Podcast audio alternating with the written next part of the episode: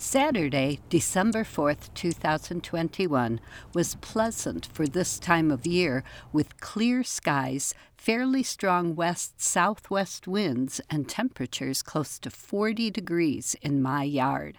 The rufous hummingbird looked very healthy, and I saw her many times throughout the day, feeding as usual at my feeders, occasionally resting as usual in my spruce tree, and often flying toward the back of my yard where there are plenty of insect supporting plants.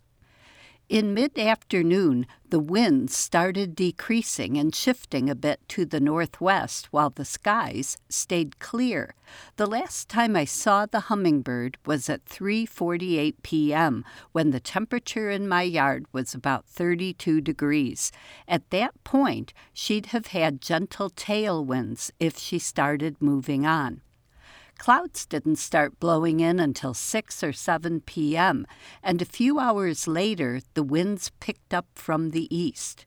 By 7 a.m. Sunday, December 5th, over a half hour before sunrise, the temperature at my place was 24 degrees, still fairly mild, but snow was falling almost horizontally, and the southeast wind blowing at 15 miles per hour and increasing through the morning. I set out my hummingbird feeders as usual at 6:45 and sat at the window watching without taking a break until 9 a.m., but the hummingbird didn't show up. I kept vigil all day, but I never saw her, nor did Jean or Jennifer at their feeders. This was the first day since she showed up before Halloween that none of us saw her. Sunday would have been a horrible day to migrate against those awful easterly winds, to say nothing of the blowing snow, and the temperatures are supposed to get very low in the next couple of days.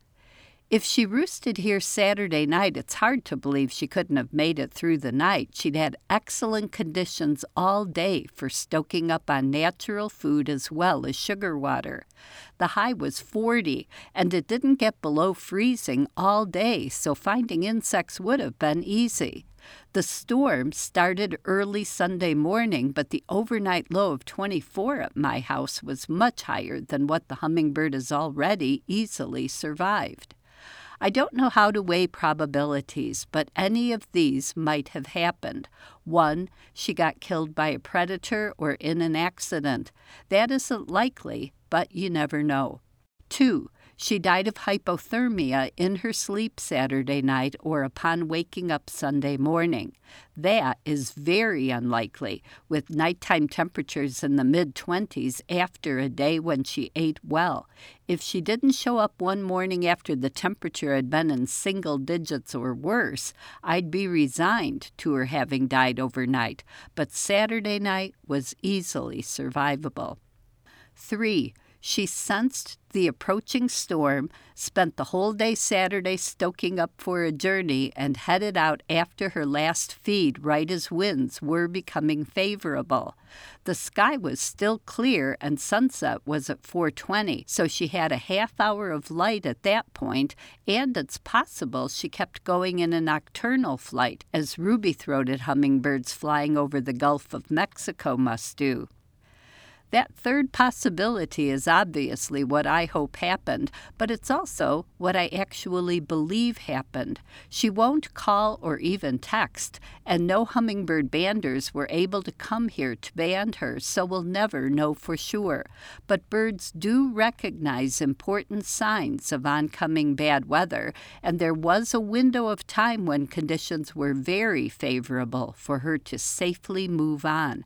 I'll keep my feeders out for the next three days and keep monitoring them in case she does return, but I'm pretty certain she's moved on from Peabody Street for the duration. I feel so grateful that she visited my neighborhood, happy that we did all we could to make her stay a safe one, and hopeful that she's found a new neighborhood well to the south of here that is just as welcoming but a little less frigid. I'm Laura Erickson, speaking for the birds.